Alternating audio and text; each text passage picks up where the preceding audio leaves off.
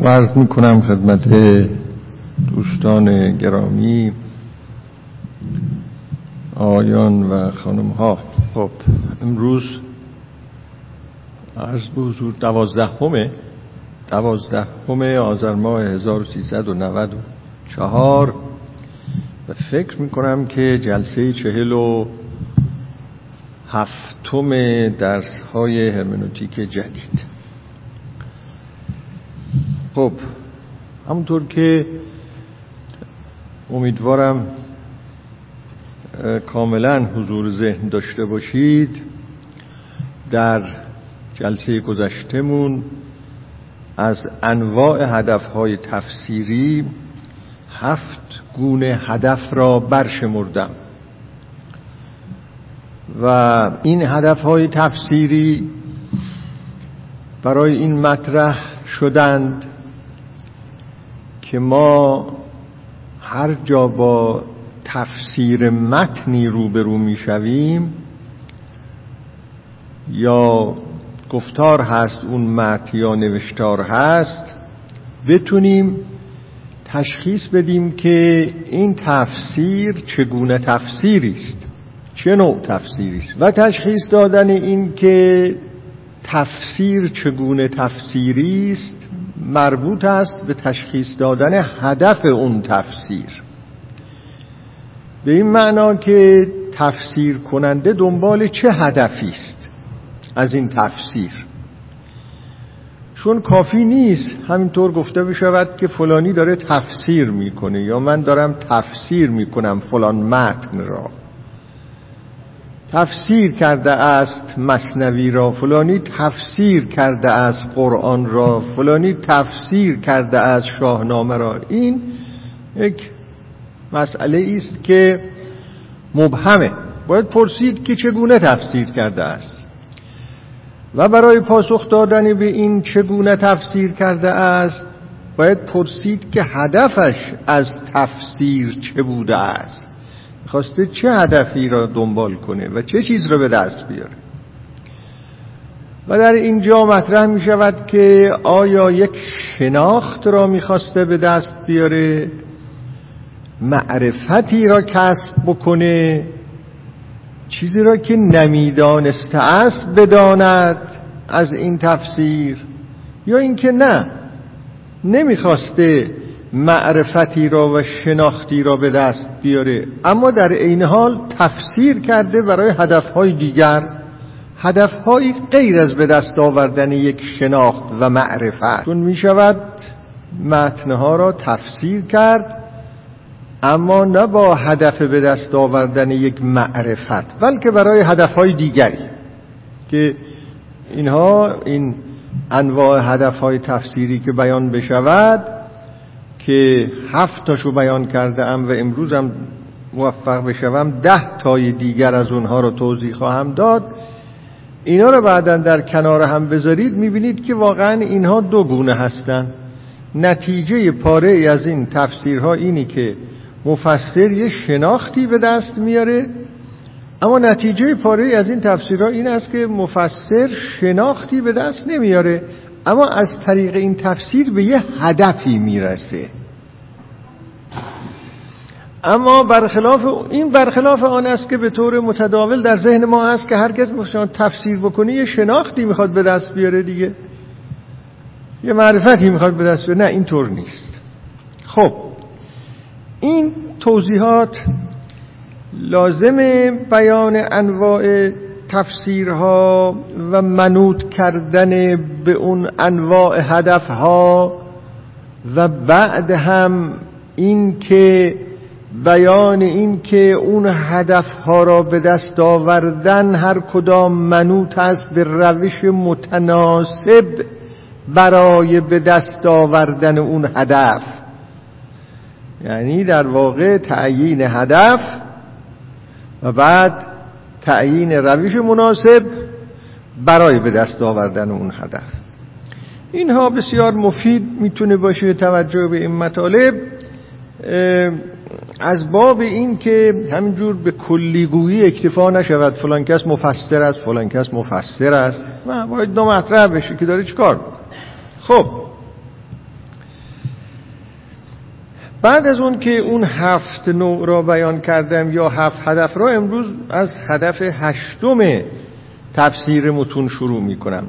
8مین هدف که می شود برای تفسیر متون بیان کرد این است که مفسر می خواهد این مسئله را برای خودش مشخص کند که مثلا یک کلمه معین یا یک جمله معین که در یک متن به کار رفته در عصر معینی این کلمه و این جمله چه معنا میداده.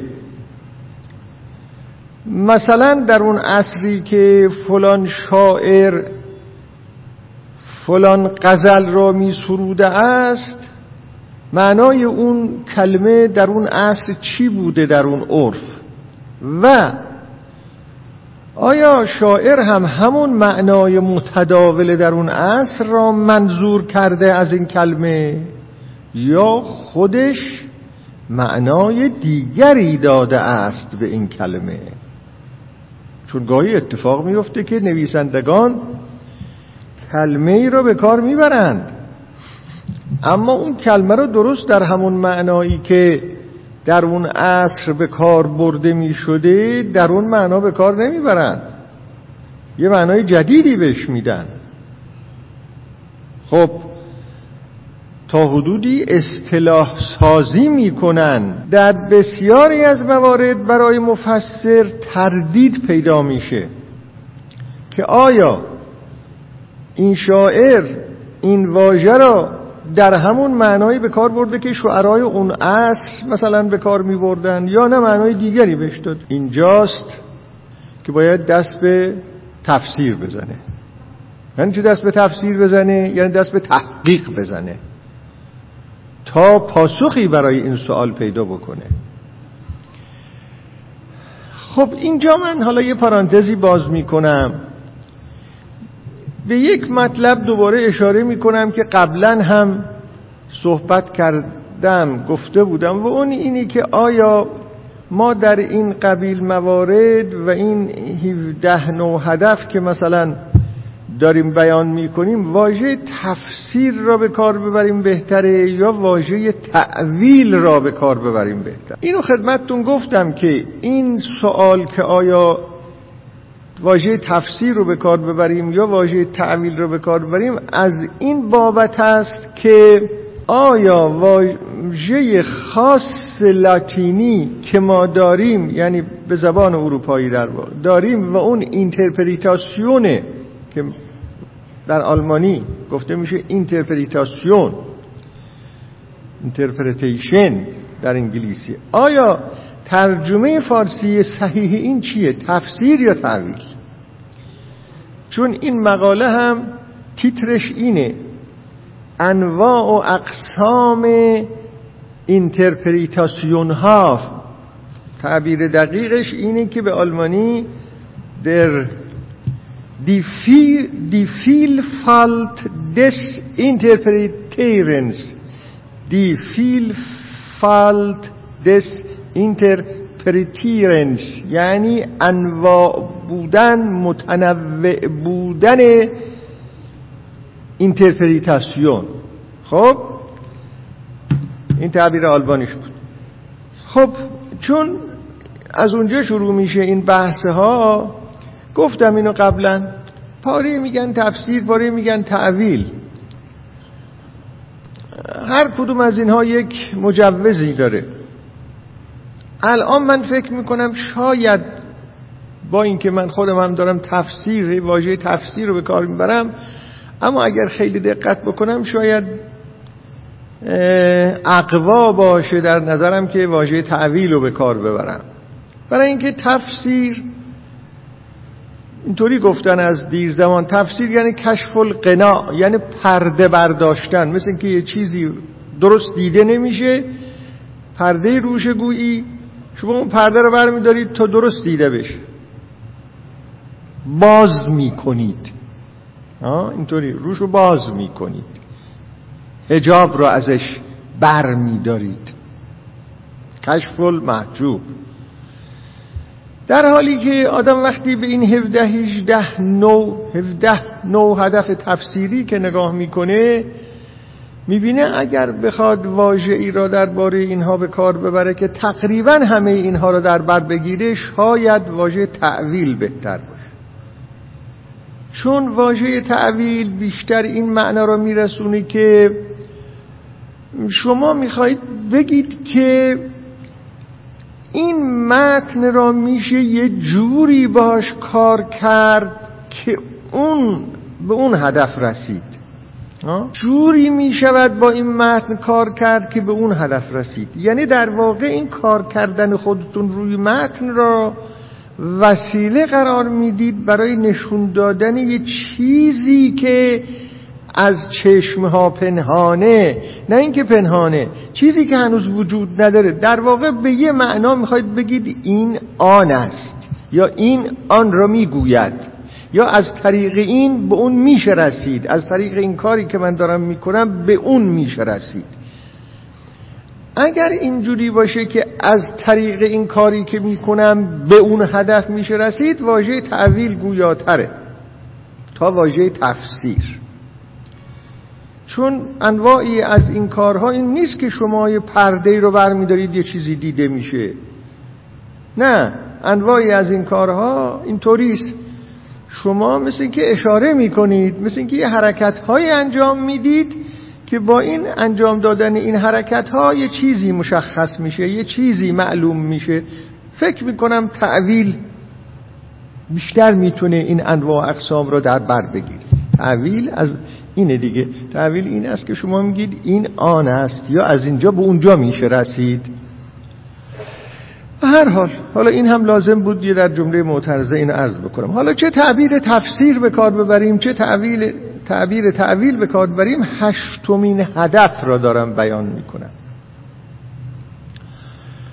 خب گفتم که بسیاری از اوقات اتفاق میفته تأویل کننده یا مفسر اهل بحث در این دوچار تردید میشن که اون واژه که در فلان دیوان خیلی معتبر، حالا من از دیوانها مثال میزنم، به کار رفته است، این در همون معنایی که اون روز همه به کار میبردن به کار رفته، یا نه شاعر یه معنای جدیدی ازش منظور کرد. یه مثال خیلی مشخص میزنم، یکی از واژه هایی که بسیار مورد اختلاف شده که حافظ در دیوان حافظ منظور حافظ چی بوده، کلمه رنده.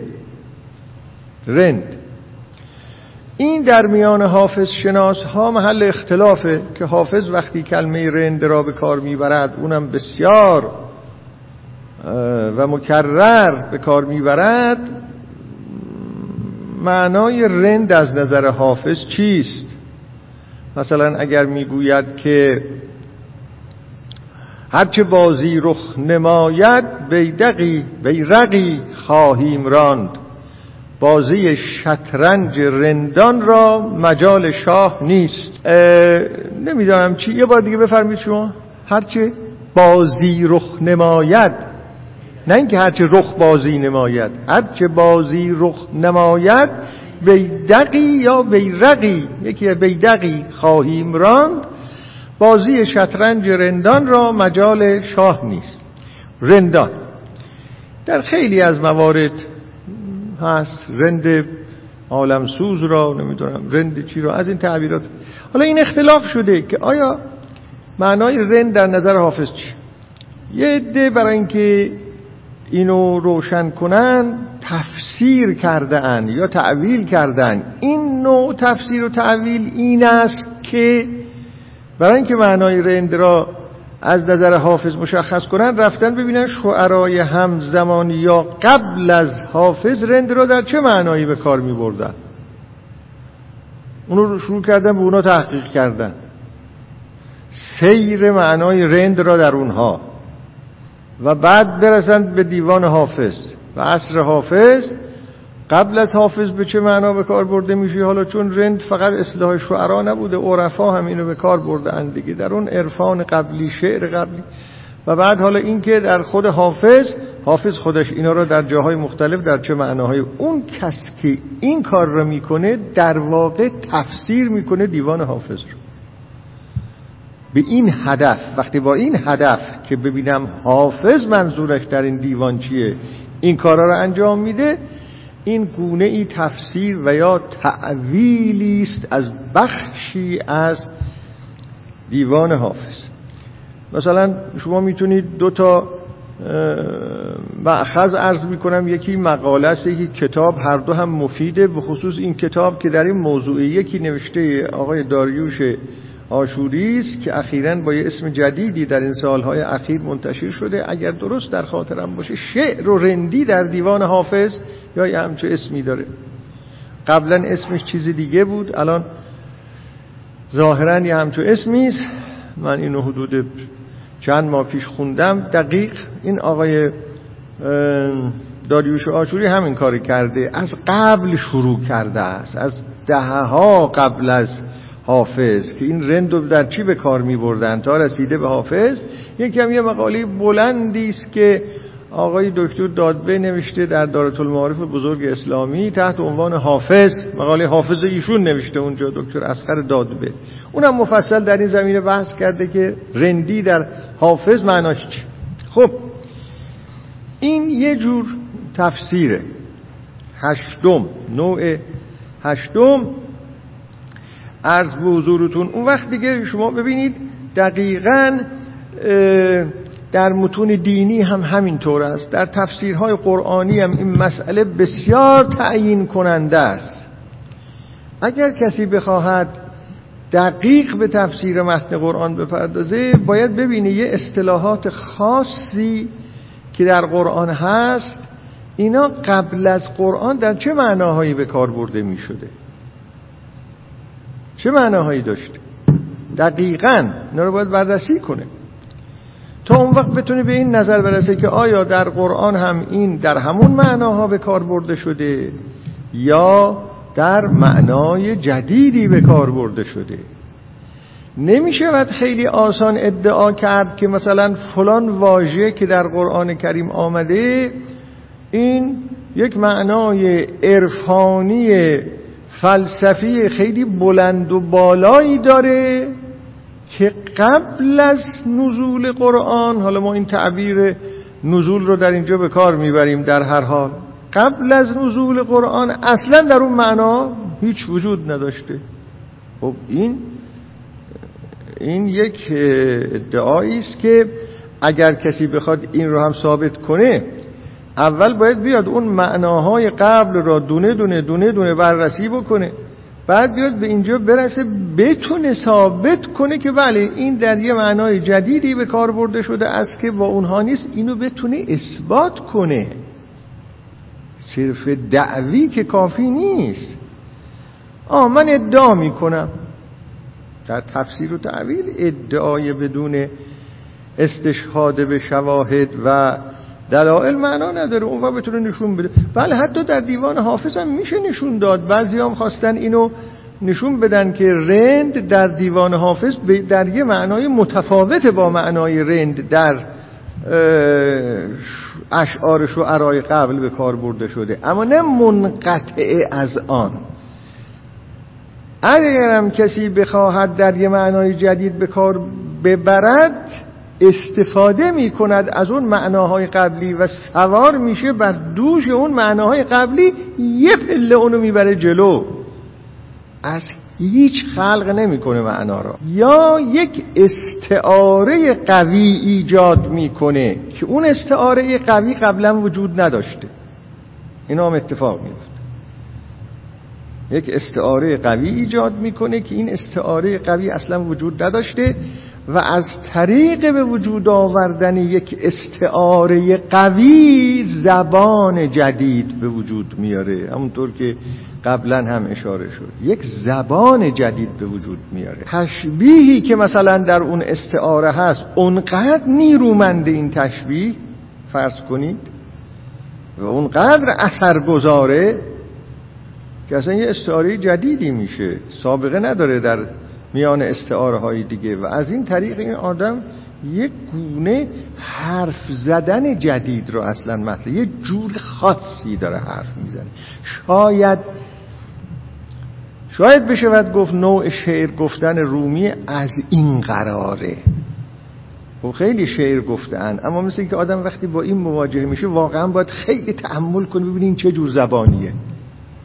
من خودم برام پیش اومد آدم حافظ رو میخونه، سعدی رو میخونه، چیزایی مثل اینکه به قول حضرات مشابهت‌های خانوادگی، به قول ویتگنشتاین، در نوع سبک حافظ، سبک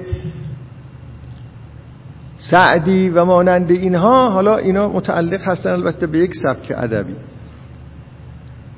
جوری است که آدم میگه این سبکه.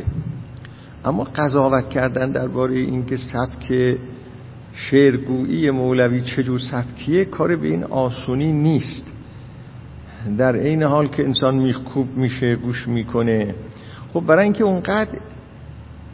اونقدر استعاره های قوی به وجود آورده که پیدا کردن سنخ اون استعاره ها و تحلیل اون استعاره ها بسیار کار مشکلی است. در این حال که سهل و ممتنعه، در این حال که آدم چیزی میفهمه، حسابی هم تحت تاثیر قرار میگیره، اما وقتی میخواد بشین تحلیل کنه، تحلیلش کار آسونی نیست. خب این یک هشتم به اصطلاح هدف هشتم و تفسیر از نوع هشتم.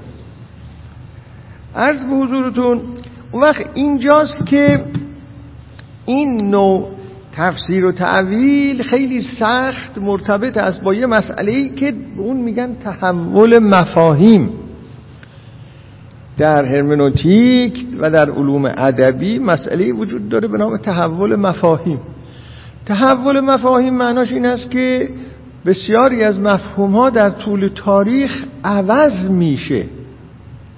مفهوم‌های مربوط به واژه‌ها عوض میشه. یه زمانی از اون واژه چیزی میفهمیدن، پس از گذشتن زمانی از همون واژه چیزی دیگه میفهمن. و این معناش اینه که یعنی مفهوم ها تحول پیدا میکنه و معناها تحول پیدا میکنه. اگر گفته بشود به این که معنا عبارت است از اون که واژه، معنا عبارت است از اون مفهوم که واژه به اون اشاره میکند، اگر اینطور بگیم درباره معنا، مفهوم که عوض بشود معنا عوض خواهد شد. خب خیلی سخن در اینجا هست، من میخوام به این انواع تفسیرها برسم، رد میشم. و بعد اون وقت این گونه مسئله که اینجا مطرح کردیم، این تعیین که واژه در چه معنایی به کار برده شده، آیا معنای جدید یا معناهای همون متداول، در تفسیر برای فهم معنای متن خیلی مهمه. اون کسی که میخواد ببینه معنای این متن چیه، اینا رو باید بررسی کنه. تا این واژه ها رو بررسی نکنه، قبلش و بعدش و تاریخش رو، نمیشه. هدف نهم تفسیر برای به دست آوردن این مطلب که مثلا متن معینی نوع ادبی اون چیست، نوع ادبی، ژانر ادبی، یا سبکش چیست، که ژانر با سبک فرق میکنه. انسان گاهی با یه متن‌های مواجه میشه که اصلا نمیتونه تشخیص بده که این متن ژانر ادبیش چیه، رمان، داستان چیه، یا یه متن فلسفیه. و اگر حالا به این نتیجه رسید که یک متن ادبیه، خب فلسفی نیست، ادبی است، اونجا ممکنه این مسئله براش مبهم باشه که حالا متن ادبیه، ژانر این متن ادبی چیه، رمانه یا داستانه. اگر به این نتیجه رسید که متن ادبی و شعر، این سوال ممکنه براش مطرح باشه که سبک این شعر چه سبکیه. اگر مثلا گفته بشه که در شعر فارسی سه سبک عمدتاً محل توجه، سبک خراسانی، سبک هندی، سبک عراقی، تشخیص دادن این که این شعر چه سبکی داره همه جا آسان نیست. یه توضیح کوتاهی بدم که منظور از سبک چیه تا این مطلبی که عرض میکنم بهتر معلوم بشه. البته برای کسانی که حضور ذهن ندارن و الا قاعدتاً بیشتر آیون و خانم‌ها میدونن که منظور از سبک شعر چیه. سبک شعر یعنی مجموعه کلمات و لغات و طرز ترکیب اونها از لحاظ قواعد زبان و مفاد و معنای هر کلمه درون عصر و طرز تخیل شاعر و ادای اون تخیلات از لحاظ حالات روحی شاعر که وابسته به تأثیر محیط و طرز معیشت و علوم و زندگی مادی و معنوی هر دوره هست. این سبک همه اینا اثر میذارن، همه اینا رو باید بررسی کرد، دید که این سبک شعری چه سبک شعریه که تقسیم شده بر سه تا طرز تخیلی که مثلا در این شعر هست. این چه طرز تخیلی است؟ تخیلات انواع اقسام و گوناگون داره. مثلا ملاحظه بفرمایید این کتاب صور خیالی در شعر فارسی نوشته آقای کدکنی، صور خیالی در شعر فارسی، یا این کتاب جدیدی از ایشون دیدم، چراغ و آینه، ظاهرا چه کسی اسم این کتاب در خاطرشه. خود ادبیات هم، متون ادبیات هم اگر مطالعه بفرمایید، فرصت بکنید، این قبیل بحث ها رو خیلی کمک میکنه به این نوع بحث هایی که من در ظاهرا چراغ و آینه یا آینه و چراغی هم تو چیزیست.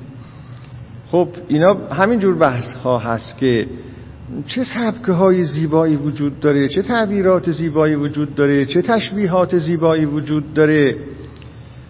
بخصوص اون کتاب صور خیال در شعر فارسی که یک کتاب بنیادین تعیین کننده است. خب اون چه از این کلیات حاصل می شود، یعنی همین طرز ترکیب الفاظ، قواعد زبان که به کار برده شده، مفاد و معانی کلمه، معنای هر کلمه، تخیلات روحی شاعر و طرز معیشت و که اونجاها بوده، از مجموع اینها یک وضعیتی حاصل میشه که آب و رنگی خاص به شعر شاعر میده، آب و رنگ خاصی به شعر شاعر میده و اون رو سبک شعر مینامیم. و به طور کلی در شعر فارسی سه تا سبک روش خیلی تکیه هست دیگه. اینها رو باید عرض به حضورتون در کتب ادبی ملاحظه بفرمایید. خب یه وقتی بنابراین ما یه متنی را تفسیر میکنیم با این هدف و اول و پیش از تفسیر برامون اصلا مبهمه. حالا من یه مثالی از کارهای خودمون بزنم. شما میدونین که در همین حالا بحثایی که بنده مطرح کردم، آیا متن قرآن در کلیتش یه متن فلسفی است یا یک متن ادبی است؟ و اگر متن ادبی است، متن روایی است یا نه در کلیتش؟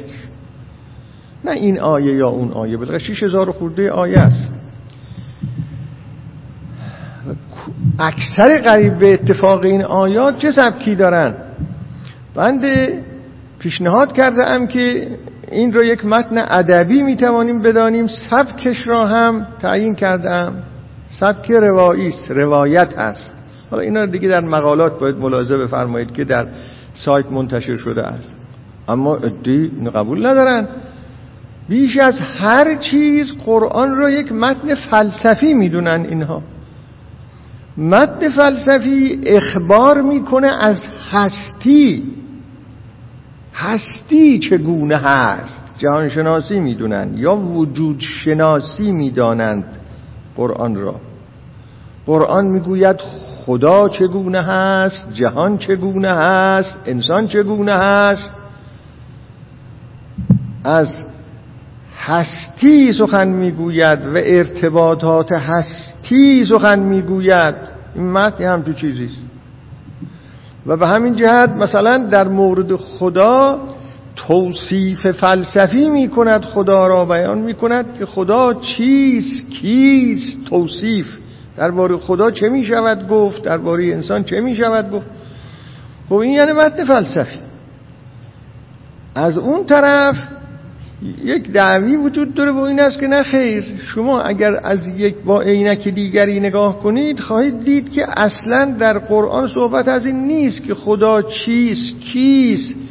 این گونه از خدا حرف زده شده است. خدا چه کرده است، چه می کند و چه خواهد کرد، یعنی افعال خدا.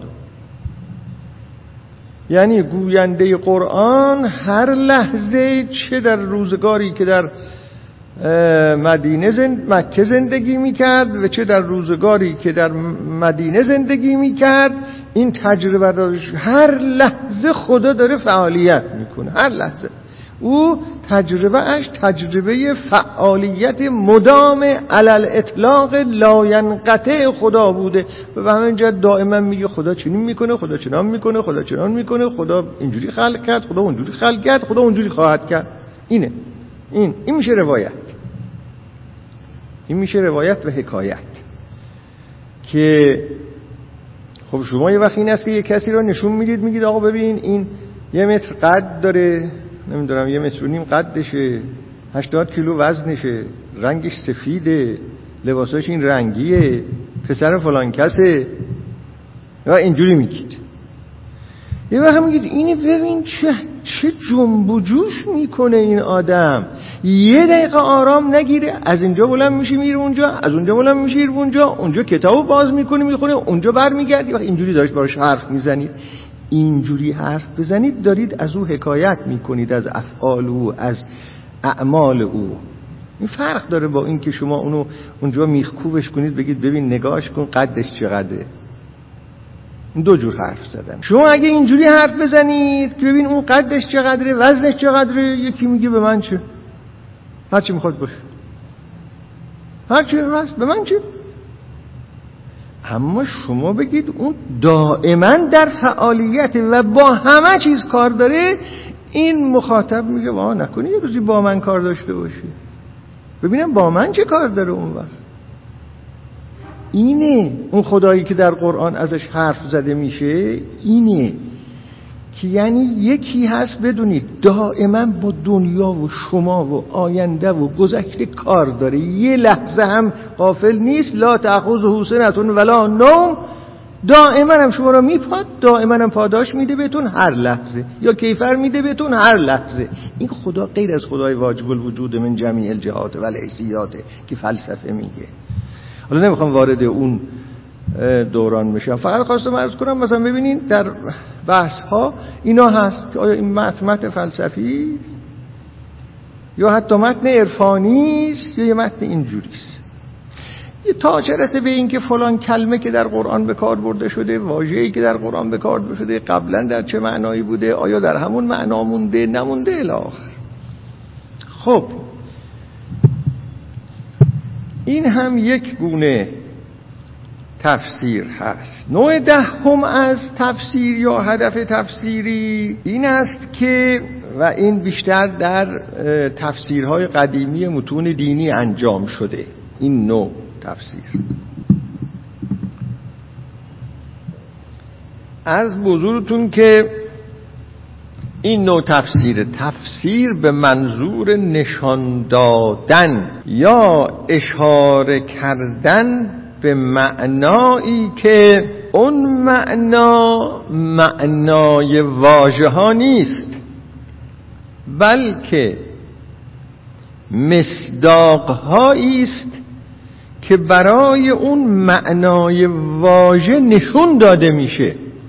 یعنی در اون تفسیر ادعا میشه که درست معنای واژه اینه، اما شما اینجا متوقف نشو، این واژه داره اشاره میکنه، این معنا داره اشاره میکنه به یه چیز دیگه، اون چیز دیگه هم داره اشاره میکنه به یه چیز دیگه.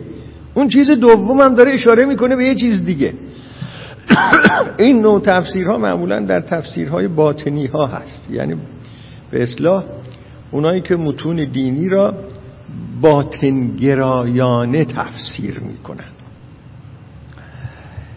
با توجه به این که این نویسنده خودش اروپایی است و بیش از همه با فرهنگ مسیحی سر و کار داره، اشاره میکنه به این نوع تفسیر که در پاری از واژه‌های بایبل، کتاب مقدس یهودیان و مسیحیان، وجود داشته و در قرون اولیه مسیحی اون واژه ها را اینگونه تفسیر می کرده اند. اون واژه ها را با هدف مشخص کردن این معناها تفسیر می کرده اند. یکی از اینها واژه اورشلیمه. به خصوص این تفسیری که از واژه اورشلیم می کرده اند، همین شهر اورشلیم، بیت المقدس فعلی، ظاهرا اورشلیم همونه دیگه، درسته؟ بله، اگه اشتباه نکنم، چون من گاهی بدیهیات هم از ذهنم میره ها، گاهی دو تا چهار تا هم از ذهنم میره، تا چه رسه به اینکه قاطعیت داشته باشم بگم که اورشلیم همون بیت المقدس فعلی است، ولی ظاهرا همونه. خب در بسیاری از جاها از کتاب مقدس این واژه اورشلیم به کار برده شده. اون تفسیرگرایان، مفسران نخستین مسیحیت و یهودیت، برای اینها تفسیرهای خاصی قائل بودن. میگفتن چند معنایی بودن واژه‌های کتاب مقدس، معنای ظاهری، باطنی دوم، باطنی سوم، باطنی چهارم، تا 7 باطن میرفتن. گاهی از 7 باطن هم عبور میکردن. شبیه این قبیل تفسیرها را شما در تفسیرهای اسماعیلیه زیاد میبینید. باطنیه، اونی که در فرق اسلامی باطنیه نامیده شده، زیاد میبینید. در تفسیر عرفا این قبیل چیزها را اون جاهایی که از تفسیر اشاری حرف میزنند و رمزی زیاد میبینید. نمونه هاشو میتونین در کتاب تفسیر قرآنی و زبان عرفانی نوشته پل نویا و ترجمه آقای اسماعیل سعادت بخونید. شاید پاره شما از شما آیون و خانم‌ها با این کتاب آشنا باشید. تفسیر قرآنی و زبان عرفانی بسیار کتاب خوبی، مربوط از سخت با این بحث هایی که بنده می کنم، از این لحاظ که اگر کسی بخواهد تاریخ تفسیر عرفانی قرآن را خوب بفهمد، این کتاب را حتما باید بخونه که این تاریخ تفسیر عرفانی قرآن از کجا شروع شده، چگونه شروع شده، ریشه هاشو از همون قرن دوم سوم آغاز میکنه، میاد تا قرون متأخر. حالا مثلا اون مفسران آغازین مسیحی اینجور میگفتن این واژه اورشلیم که در کتب عهد عتیق و جدید هست، این دلالت میکند به شهر اورشلیم، درسته، معناش اشاره میکنه به اون شهر، چون اسم خاصه دیگه، دلالت میکنه به اون شهر که اورشلیم بود. اما کلمه اورشلیم که دلالت میکند به اون شهر، اون شهر اینجا متوقف نشو، اون شهر از اونجا عبور کن به مثابه یک موجود خارجی. اون شهر اشاره می کند به 3 معنای دیگر. خود شهر اشاره می کند به 3 معنای دیگر. یکی از معناهای معنای رمزی است. به صورت رمزی اشاره می کند به کلیسا. شهر اورشلیم یعنی کلیسا. واجی می کنیم، چون اینکه اینقدر روی اورشلیم تکیه کرده اند، درباره اورشلیم سخنان زیادی گفته شده است در عهد عتیق. خدا با اورشلیم چه کار کرد؟ خدا چه نظری درباره اورشلیم داره؟ خدا با شهر اورشلیم چه کار خواهد کرد؟ شهری است اورشلیم در این عهد قدیم و عهد جدید که خیلی خدا با اون شهر کار داره، خیلی کار داره. باز از جمله همون خدا چه میکنه چه خواهد کرد ها، با این شهر خیلی کار داره. الانم این شهر اینقدر محل اختلافه، دلیلش اینه که این همه اماکن مقدسه در اونجا هست. هر جا اماکن مقدس زیاده از نظر دینی شناسی معناش این است که ارتباط خدا با اونجا خیلی قویه. الان کعبه و مکه و اینها که در نظر مسلمان ها اینقدر مقدسه یعنی چی؟ یعنی گویی اونجا یه ارتباط ویژه‌ای هست میان خدا و اون شهر، با مسجد الحرام، با اون خانه کعبه. اینه دیگه، از دین شناسی و روانشناسی دین اینه. حاجی وقتی میره اونجا خیال میکنه که خلاصه دیگه اومده خونه خدا، دیگه دست میماله به این حجرالاسود. فرض کنید اگر بتونه دست بماله، حالا من کاری ندارم به این که قدیم هم دست میمالیدن یا نه، ظاهرا در آغاز این حرفا نبوده. خب حالا یعنی مثل این که واقعا در خونه خدا رو داره میزنه. حالا یه دستگیرم اونجا گذاشتن که خب این از نظر دین شناسی در نظر اعتقادات معناش این است که خدا اونجا حضور بسیار مضاعف داره که مثلا اون حضور رو الان اینجا نداره، چیزی که از نظر فلسفی به هیچ وجه قابل دفاع نیست. نه تنها قابل دفاع نیست، قابل ابطال است. خدا حضورش همه جا یکسان است و سلام، همه جا، در هر شبی، در هر روزی، در هر مکانی حضورش یکسانه، چون خدا یعنی هستی و هستی همه جا رو پر کرده، هیچ فرق نمیکنه. اینجا نمیشه گفت هستی اینجا چند درجه قوی تر است از هستی در نمیدونم تو حیات. حالا بگذریم از این بحث. بنابراین حالا ولی تو اعتقادات اینجوریست. حالا این منافات نداره به این که در ادیان یه چنین چیزایی هستن هست. این معناش این نیست که یعنی چنین چیزهایی رو باید ابطال کرد ها، این سخن معناش این نیست. هر چیزی رو باید در جای خودش نشون. شعائر یه مسئله است. شعائر معنای شعائر داره. مشکل اونجا پیدا میشه که کسی شعائر رو به جای فلسفه بنشونه. اونجا پیدا میشه که کسی فلسفه رو به جای شعائر بنشونه. به شعائر بهای فلسفی بده. چون به شعائر که بهای فلسفی بدیم معناش این است که اون را به یه جوری داریم مطرح میکنیم که از معنای شعائر بیرون آوردیم، از معنای این که این یه حرمتگذاریه، ارزشش هم در حد حرمتگذاریه، ربطی به خداشناسی نداره. خداشناسی فوق این حرف هاست. اما وقتی کسی خداشناسی رو بره در حد احترام به کعبه، اون از توش هزار تا خشونت در میاد. حالا اون باز خشونت های ایدئولوژیک، بسیاری از این خشونت های ایدئولوژیک از اینجا ناشی میشه که اون چیزایی که شعائرن و حرمتگذاری ها هستند، سنن هستند، به اونها معنای فلسفی داده میشه، معنای انتولوژیک داده میشه، این است و جز این نیست داده میشه. حالا اینا باز بحثایی است در جای خودش که خیلی طولانی میشه. حالا شعائر، ادب، شعائر یعنی ادب، مراعات آداب. اونجا که میرسیم اینجور فرض میکنیم که در محضر خدا هستیم و آداب خاصی رو انجام میدیم. به مسجد هم که میرسیم اینجوری فرض میکنیم که در محضر خدا هستیم، به ویژه در محضر خدا هستیم. مثلا نه اینکه خدا در مسجد بیشتره، من در مسجد حواسم بیشتر متمرکز به خداست. این چقدر قضایا جاش عوض شده.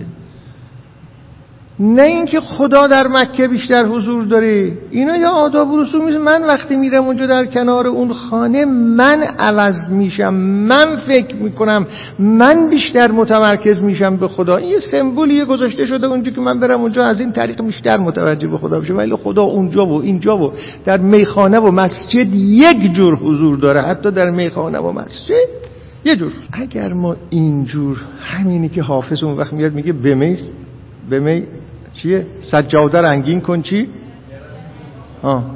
چی آقا شعر؟ همین. این همین میگه آقا می و سجاده از اون زاویه که ما داریم نگاه میکنیم اینا قابل جمع، از اون زاویه که ما نگاه میکنیم قابل جمع. از نظر این دید کوتاه تو قابل جمع نیستن. حالا بگذاریم. خب میگفت که این از اورشلیم رفتم به این داستان. میگفت که اونا میگفتن که آقا معنای رمزی اورشلیم کلیسا است. اورشلیم چون اینجوریه براش هی چیز درست به اصطلاح قائل بودن، توضیح میدادن که اورشلیم چی هست. میگفتن کلیسا خلاصه یعنی حضور عیسی مسیح در این جهان.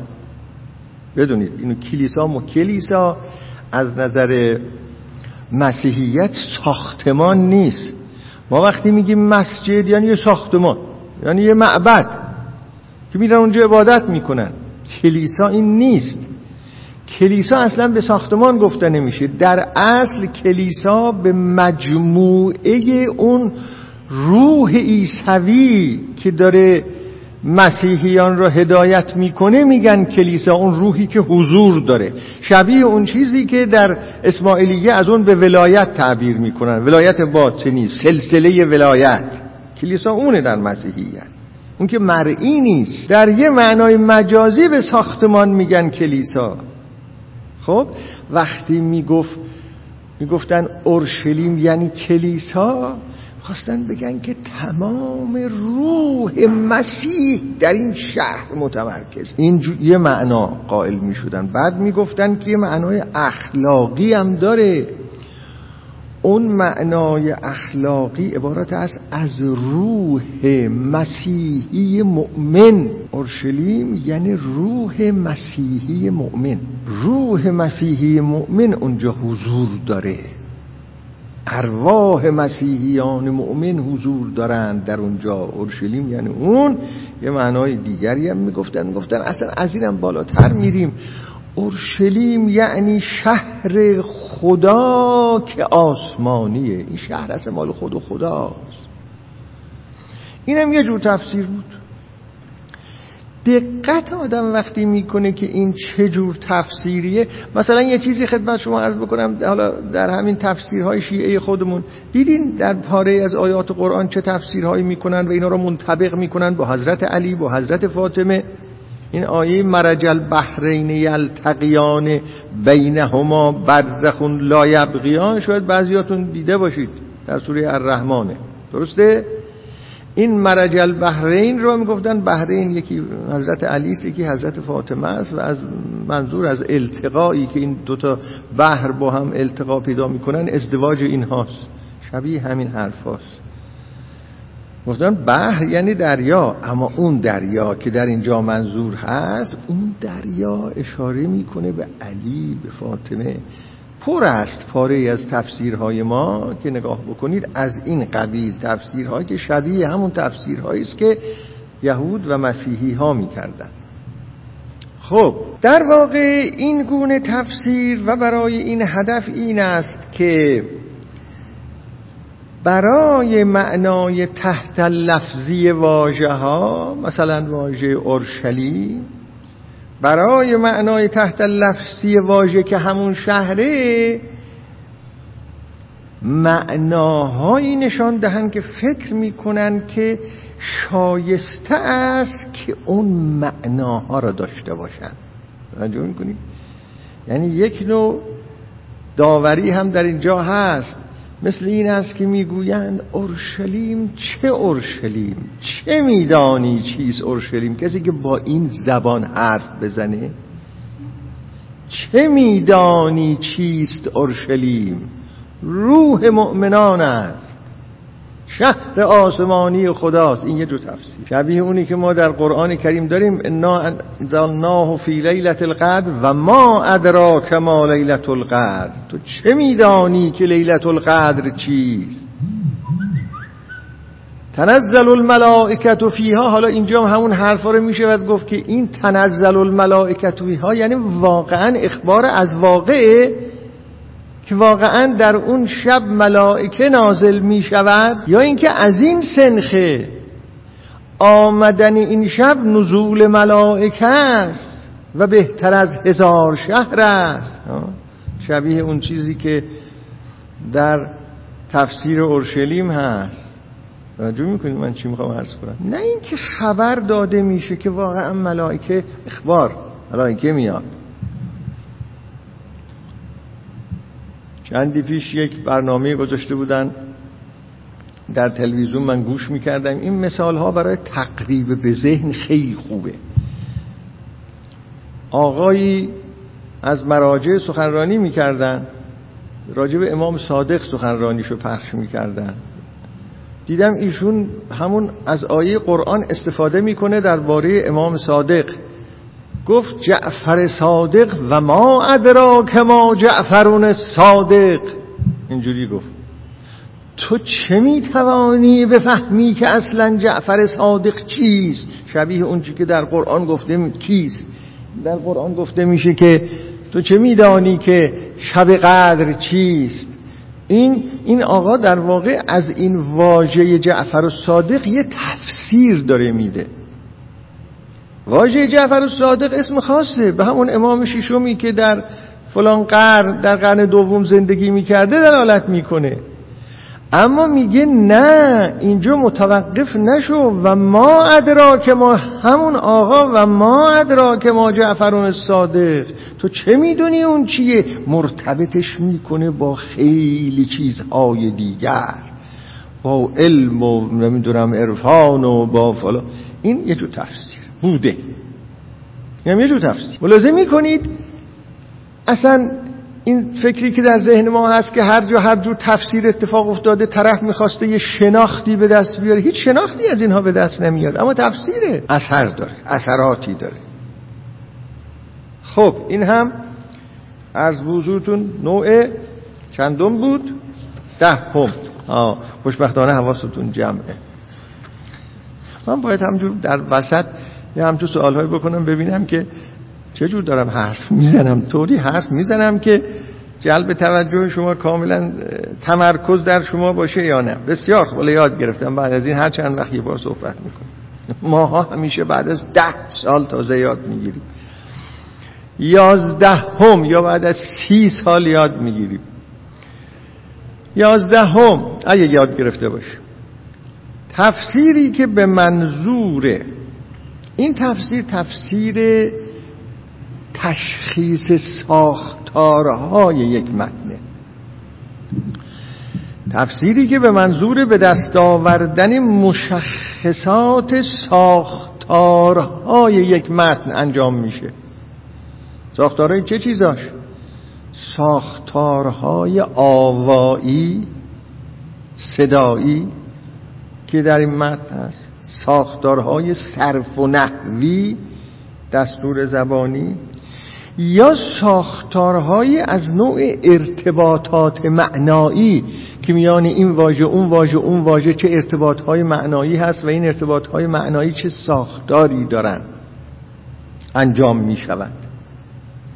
اینم یه جور تفسیره.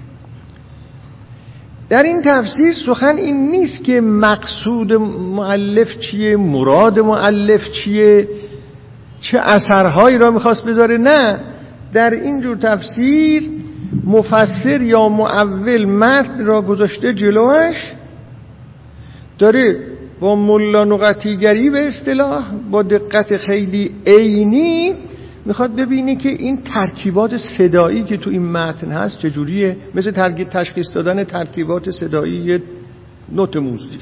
چقدر مد داره، کجاها این صداها بلند میشه، کجاها این صداها کوتاه میشه، مثلا عرضم. یا اینکه میخواد ببینه که اینجا چقدر مثلا جمله‌هایی که ترکیب شده اند و طبق موازین صرف و نحو از چه نوع ترکیباتیه.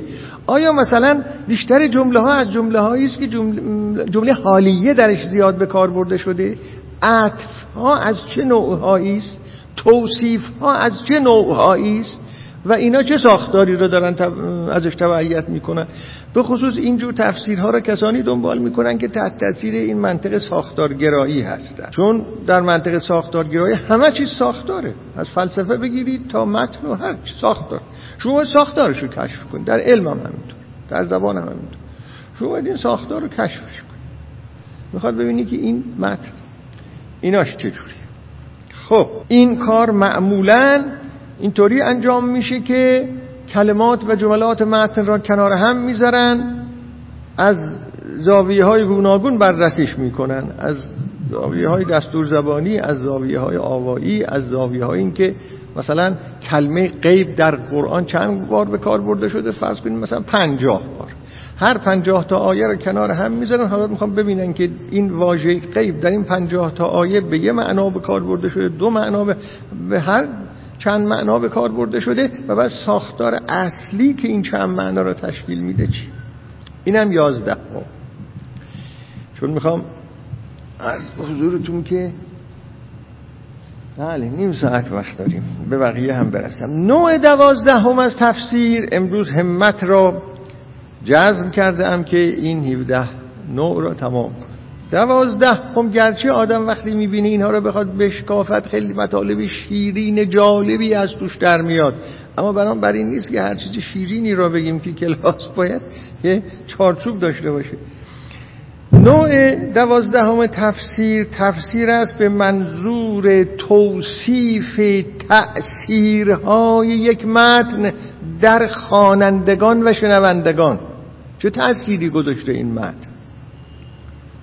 و در فرهنگ پس از خودش. اینم یه جور تفسیره. ببینید تفسیر یعنی این که شما با یه متنی کار داشته باشید و با اون ور برید به منظور این که چیزی را از طریق بررسی این متن نشون بدید. اینه دیگه. اینجا در واقع مفسر این کار را میخواد بکنه. چه بسا در ذهن شماها این بود که تفسیر یعنی فقط این که ببینم معنای این متن چیه. ملاحظه میکنید اینطور نیست الان. تفسیر فقط اینی که ببینم معنای این متن، این نیست. در این معنا که ما داریم ازش صحبت میکنیم، تفسیر و تعویل یعنی هر کاری که شما میتوانید با این متن انجام بدید و اون چرا که میتونید به این متن مربوط کنید و از این متن بفهمید. اینم یه جور فهمیدنه. شما میخواید مثنوی معنوی را از این نظر بررسی بکنید، حالا یه بار بررسی کردید و خوندید و معنای جان در مثنوی معنوی چیه، معنای عشق در مثنوی معنوی چیه، نمیدونم خیلی چیزها، معنای عدم چیه، نظرهایی پیدا کردید. اما یه وقتی این است که حال و حوصله این را دارید که میگید قبل از مثنوی معنوی چی بود، بعد از مثنوی معنوی چی شد، چه تأثیری گذاشت در فرهنگ مسلمان ها این مثنوی معنوی، در شاعران بعدی، چیزی که بنده و امثال بنده خیلی روی اون تکیه میکنیم در اون جایی که میگیم اسلام تحول پیدا کرده.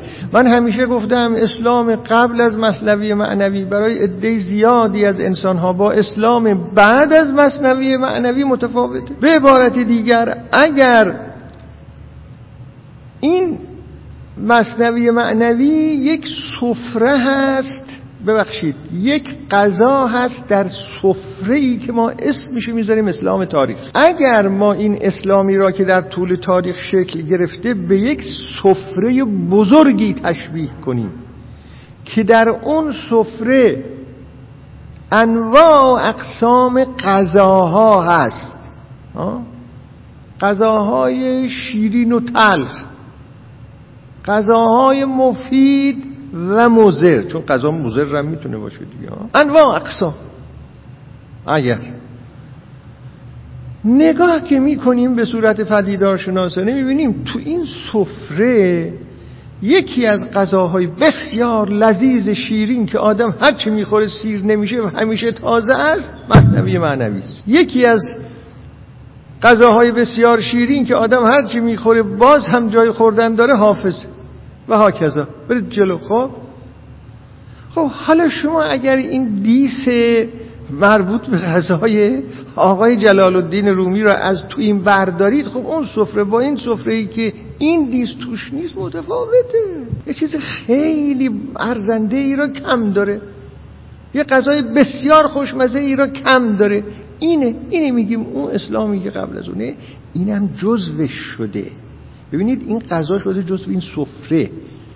من یه جایی نوشته بودم که اینقدر اینا متنوعه، آدم از یکی خسته میشه اونو میبنده میری سراغ یکی دیگه، از اون خسته میشه اونو میبنده میری سراغ یکی دیگه، یه کتاب دیگر رو باز میکنه، یه ورق دیگری رو باز میکنه. بسیار متنوعه. کمتر دینی هست که به اندازه اسلام سفرش اینقدر چیز باشه، اسلام متنوع باشه، و نمیشه این سفره را در بس گفت سفره هیچ غذای مضری توش نیست. غذاهای تلخ هم توشه، واقعا تلخ مضر، اما بسیاری غذاهای مفید، خوب، شیرین. اینجوری باید نگاه کرد به قضیه. با بی‌طرف خب فتواهای درست، فتواهای غلط، استدلال‌های فلسفی بسیار ناب، استدلال‌های فلسفی که به پشیزی نمی‌ارزه. نمیدونم شما هی بگید اضافه کنید، این هم تو چیزیه و پلورالیستی هستن به این معنا. این که ما بگیم در بس بگیم اسلام چنین است چنان است، از این حرفا نباید بزنید. در بس هیچ چیزی رو نمیشه اسلام رو در بس تأیید کرد، نمیشه مسیحیت رو در بس تأیید کرد، نمیشه یهودیت رو در بس تأیید کرد. انتخاب باید کرد و من حیث المجموع باید دید این سفره چجوریه. یه عده میگن سفره رو به کلی ببندید، بذارید کنار و نام اسلام رو نبرید. تو مملکت ما هم هست. بیاید به فلسفه روی بیارید. امثال من عرض میکنم این درست نیست. سفره رو نباید بست، سفره رو باید باز نگه داشت، کنار سفره هم باید نشست، تلخش رو از شیرینش باید تشخیص داد، تلخش رو گذاشت کنار، شیرینش رو خورد. اینه راه ما، نه این فکری که چند سالی در کشور ما حالا به دلیل این که میگن این همه نمیدونم تجربه های تلخ به دست آمد، بید پس سفره دین را، سفره اسلام را ببندیم بذاریم کنار. و این آقایون کسانی رو هم که هنوز سر این سفره نشستن و میخوان از غذاهای شیرین حرف بزنن، میگن اول معطلید دیگه، بس دیگه، اینقدر مردم رو معطل نکنید دیگه، میدونید دیگه، اشاره دارم میکنم. این نیست قضیه، درست نیست. این محروم کردن از یک سنتی است که این سنت بسیار بسیار غذاهای شیرین داره. خب حالا باز رفتم در یه وادی دیگری. عرض به حضورتون تفسیر یک متن به منظور توصیف تأثیرهای اون متن در خوانندگان، در شنوندگان، در فرهنگ بعدی.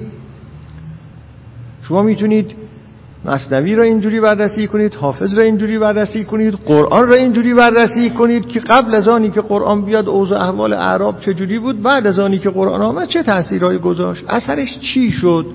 آیا این خیلی به خصوص در موضوع قرآن این امروز مطرحه که اون تیپ که میگویند، اون افرادی که میگویند دین به طور کلی مضره هست دیگه، در فلسفه دین این هست، دین به طور کلی مضره، باید اونا رو دعوتشون کنیم، خود اونم در کنارشون بشینیم. مثلا اینو مسیحی ها اینو بررسی کردن.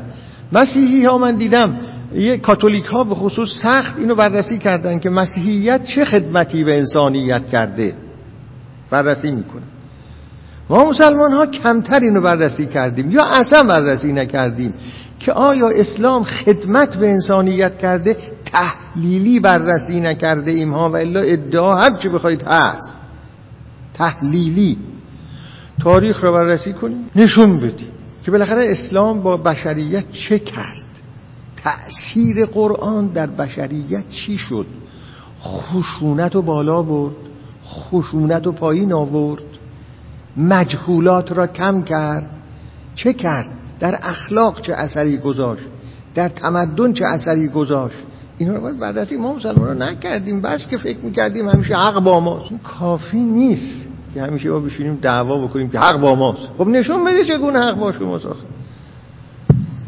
مرحوم طباطبایی در تفسیرش به این مسائل توجه کرده. اینو من تو این کتاب به نظرم ایمان و آزادی آوردم. ایمان و از بزرگتون چیه؟ آزمون تاریخی ایمان، تحت این عنوان آزمون تاریخی ایمان، که هر جماعت مؤمنی باید یه آزمون تاریخی ایمانشون رو هم پس بدن که این ایمانی که ما 100 ساله داریم، 50 ساله داریم، 200 ساله داریم، 1000 ساله داریم، بالاخره این نتیجهش چی شده؟ آخه اینم هست. تنها این نیست که من بشینم تو اتاق خودم قانع بشم، اینم هست. باید دید که چه اتفاقاتی افتاده. این حرفایی که ما 40 سال پیش زدیم حالا باید یه جور پس بدیم. این حرفایی که ما زدیم بالاخره نتایج چی شد؟ من در اون بزرگداشت محروم آقای طالقانی هم گفتم. بنابراین اینه این داستان، این تفسیر اینجور تفسیریه. خب و همچنین تأثیر متن در سایر متنهای پس از آن، در شعرهای بعدی چه اثر گذاشته، در کتابهای بعدی چه اثر گذاشته. 13، تفسیر به منظور داوری کردن در صحیح بودن یا نبودن محتوای یه متن. شما این کتاب فلسفی رو میخونید، بسیار خوب، سعی میکنید که اینو بفهمید، اما یه جور دیگه هم میشه با این متن فلسفی علاوه بر فهمیدن برخورد کن. و این است که خیلی خوب، حالا این آقا تو این بحث‌های فلسفیش این هستی شناسی رو معین کرده، یه چند تا قانون فلسفی گفته، من میخوام ببینم این قانونهای فلسفی درسته یا نیست. خب اینم یه نوع بررسی این متنه، محتوای این متن شما بخواید دربارش به یه داوری برسید، اینم یه جور تفسیره. یا یه مورخ یه گزارش تاریخی آورده در کتابش، درباره مشروطه، درباره انقلاب ایران، درباره حمله مغول، نمیدونم درباره صفویه، حالا از تاریخ خودمون. شما اینا در کتاب‌های تاریخ میخونیم. اما یه مسئله این است که ببینیم حالا بعد از آنی که مورخ اینو میگه فلان حادثه اتفاق افتاد، واقعا فلان حادثه شواهدی هست بر این که اتفاق افتاده؟ اصلا میشه اون حادثه اتفاق افتاده باشه؟ ابن خلدون که بنیانگذار این قبیل نقده هاست، در اون کتاب و مقدمهش میگه من این کتاب رو برای این مینویسم که خیلی کتاب جالبیه. انصافا اون کتاب از افتخارات مسلمان هاست، مقدمه ابن خلدون. میگه من اینا رو مینویسم تا همه بدونن که بسیاری از این حوادث تاریخی که نقل میکنن دروغه. میگه مثلا در فلان جا نوشته که یک جنگی اتفاق افتاد، مثلا حالا من عدد یادم نیست ولی همین شبیه ایناست، 600,000 نفر در یه روز کشته شد. میگه آقا هیچ کس نمیشه فکر بکنه که آخه 600,000 نفر رو چجوری میشه کشت در یه روز، اونم با شمشیر و با نیزه. اما هست دیگه، هیچ کس هم در این فکر نمیکنه، نگاه میکنه. این اون میگه، این تفسیر اونه.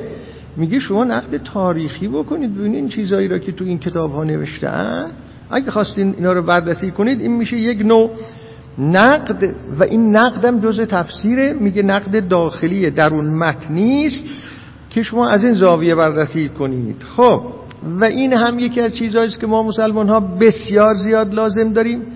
انواع و اقسام حوادث تاریخی نقل شده، انواع و اقسام حدیث ها و روایت ها از اون امام، از اون معصوم نقل شده. ما فقط به سند پرداختیم که سندش چجوره. این اون نیست که شما سند را بررسی کنید، ضعیف را از صحیح، قوی را از حسن، نمیدونم چی، اینا جدا کنید. نه، این نقد داخلیه، نقد محتواییه. فلان مطلبی را که نقل میکنه میگه فلان امام اینجوری گفت.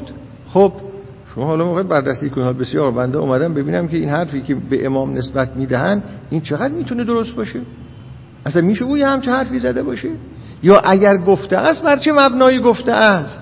مگه اینطوریه که هر چیزی رو از هر کسی نقل کردن ولو خلاف صریح عقل باشه بگیم چون از فلان کس نقل شده بنده دیگه حق فکر کردن ندارم؟ در هیچ جا گفته نشد، این نه در قرآن گفته شده نه در جایی گفته شده. حالا نقل شده باشه، منم عقل دارم باید ببینم آخه این چیه.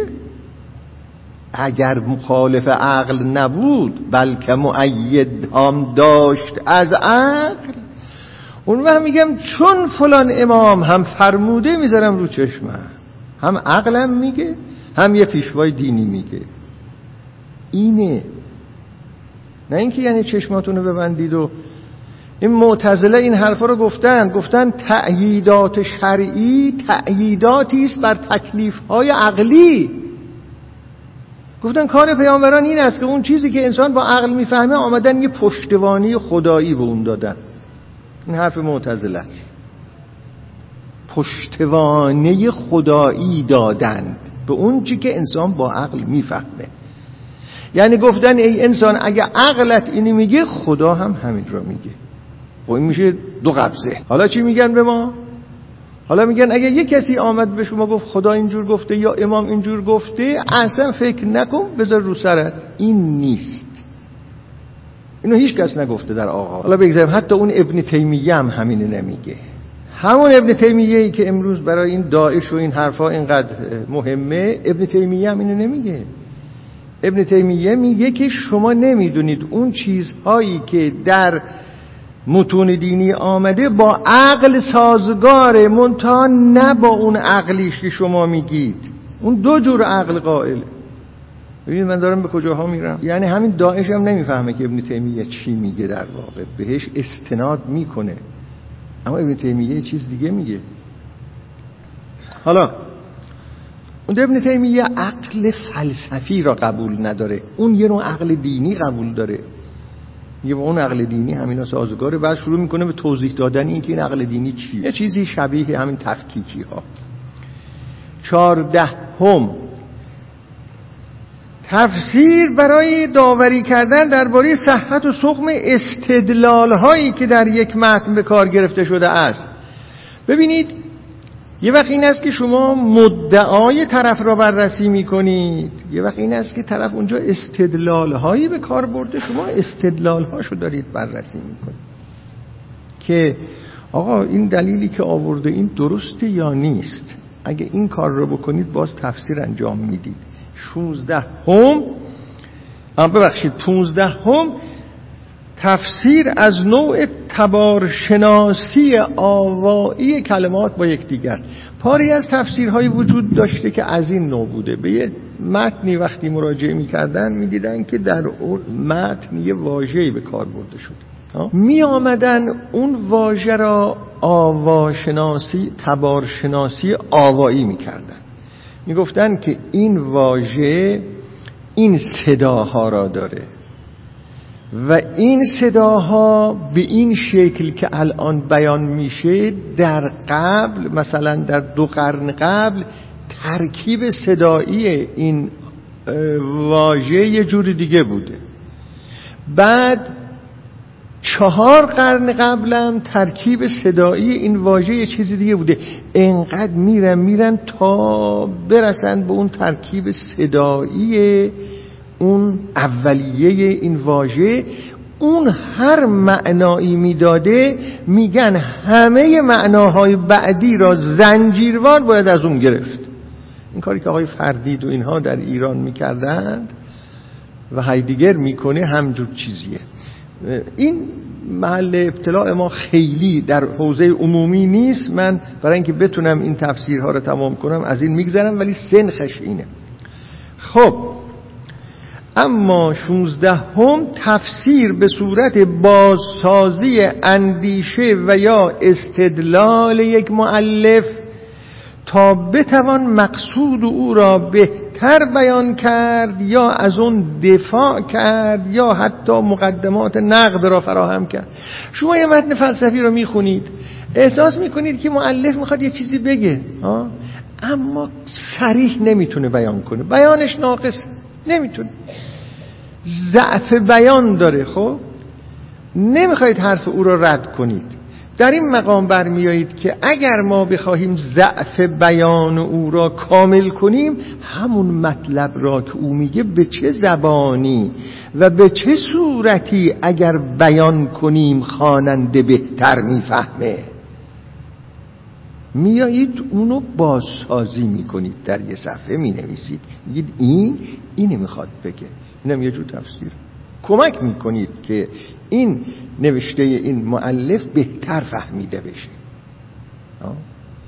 یا یک فرضیه علمی داده شده، اون کسی که در یه عصری یه فرضیه علمی داده و شواهد علمی براش اقامه کرده مرده رفته، اون شواهد در اون عصر کافی نبوده است برای اثبات اون فرضیه. اما پس از مردن او 100 سال گذشته یک کشفیات علمی دیگری شده که اگر اون کشفیات علمی فعلی را به اون شواهد علمی که اون 100 سال پیش آورده بود اضافه کنید، اون فرضیه اثبات خواهد شد.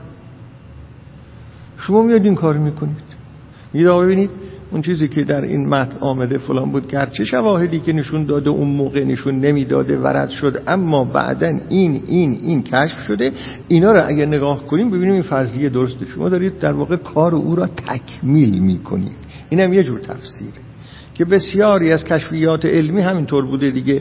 اول یه کسی اومده یه فرضیه گفته، یه شواهدی اقامه کرده، اون زمان اون شواهد ضعیف بوده، اما بعدن شواهد بیشتری در بیماری ها و اینا خیلیه دیگه، شواهد بیشتری کشف شده. شما حالا میایید اون آقا را زیر بازوشو میگیرید بلند میکنید. این 17م که آخری هست، تفسیری است که دو تا شکل خیلی کلی داره. یکی تفسیرهای الهیاتی و تئولوژیکه و یکی تفسیرهای حقوقی است. اگر یک متن قرار باشه تفسیر اعتقادی بشود، تفسیر تئولوژیک یعنی تفسیر اعتقادی، تفسیر دوگماتیک، و یا تفسیر حقوقی بشه، اونجا هیچ کدوم از انواع اون هدفهایی که در قبل گفتیم تعقیب نمیشه، یه هدف دیگه تعقیب میشه.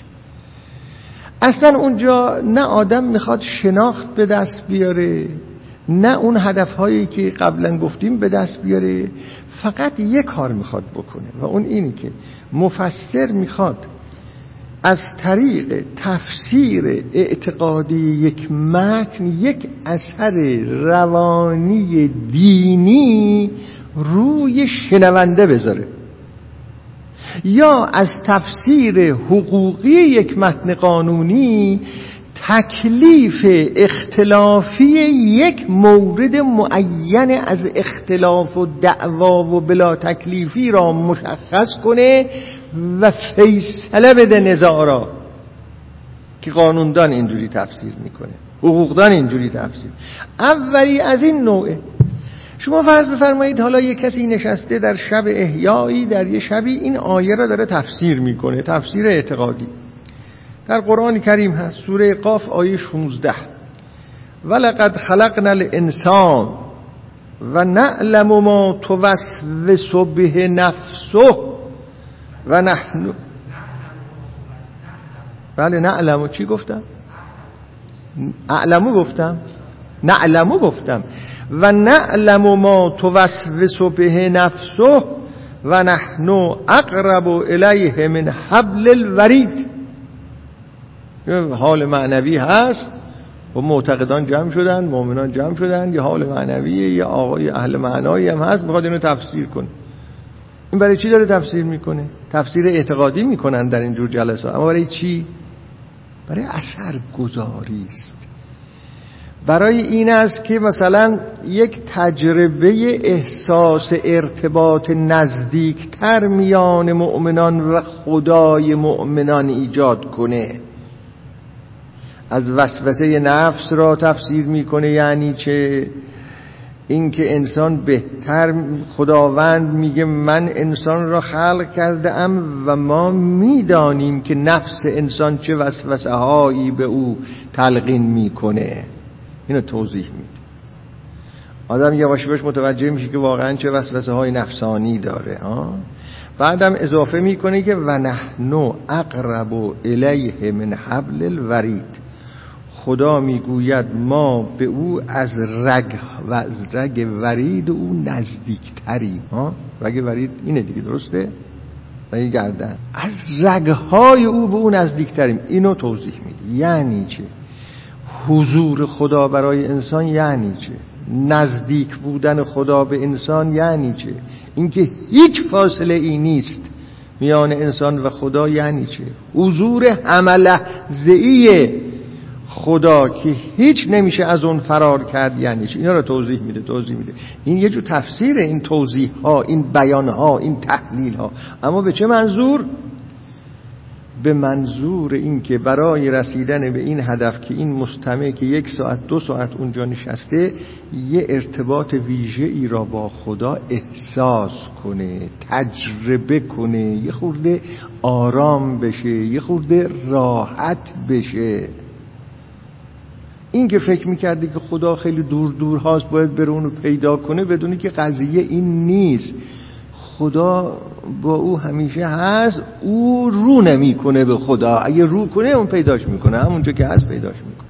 خب این تفسیر، اما چه جور تفسیریه؟ برای چه هدفیه؟ این بهش میگن انوندونگ، استفاده کردن از تفسیر به منظور ایجاد یک وضعیت روانی در مخاطب. نوع دیگر تفسیر حقوقیه که اینم بگم تمام. تفسیر حقوقی این است که اختلاف میافتد بین عرض به حضورتون مجلس و شورای نگهبان، همین در کشور خودمون اختلاف میفته یا این قانون میشه اینجوری وضع کرد یا نه. اگر این قانون رو اینجوری وضع بکنیم با شرع یا قانون اساسی هماهنگ هست یا نیست، شورای نگهبان باید نظر بده. درسته؟ گاهی میان مجلس و شورای نگهبان اختلاف میفته، یه جای دیگه هست که اون باید نظر بده. چیه؟ مجمع تشخیص مصلحت نزاع. اینجاها تفسیر اتفاق میفته، هم شورای نگهبان تفسیر میکنه، هم مجمع تشخیص مصلحت به گونه‌ای تفسیر میکنه. یعنی چه؟ یعنی اینا از طریق این تفسیر، یا قاضی در دادگاه تفسیر میکنه، فرق نمیکنه قانون را. اینا معناش این نیست که ما ببینیم این ماده قانونی معناش چیه تا به یه معرفتی برسیم، اصلا این نیست. حالا شما آمدید ماده قانونی را تفسیر کردید به این منظور که به یه شناختی برسید، خب که چی؟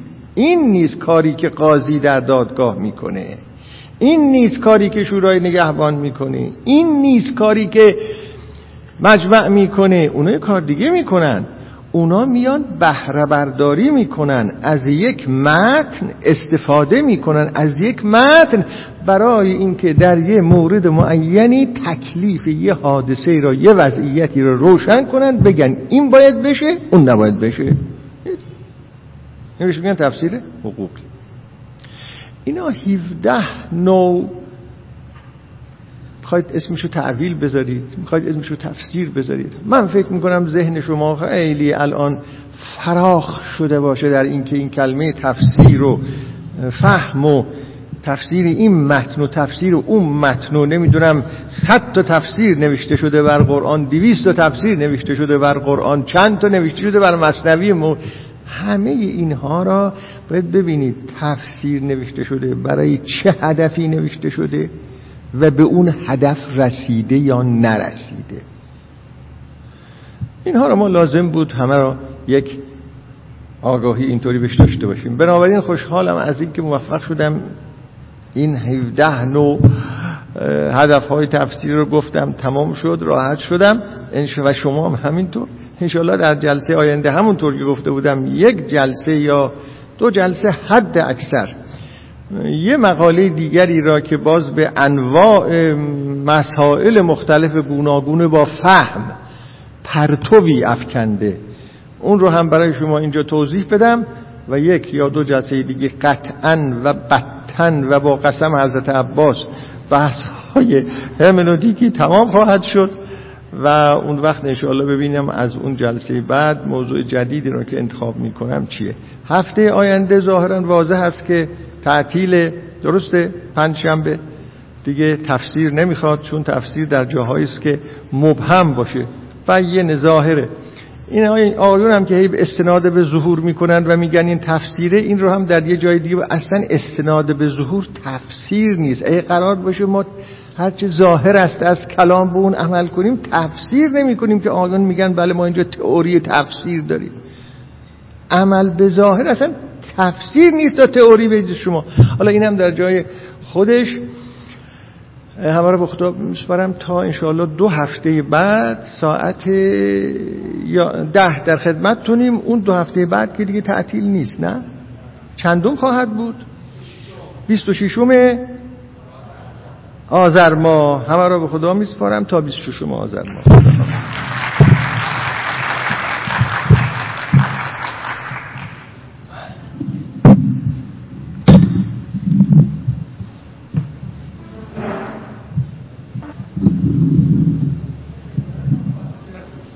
عرضی ندارم آقای دکتر. تا انشاءالله دیدار بعد. خدا نگهدار.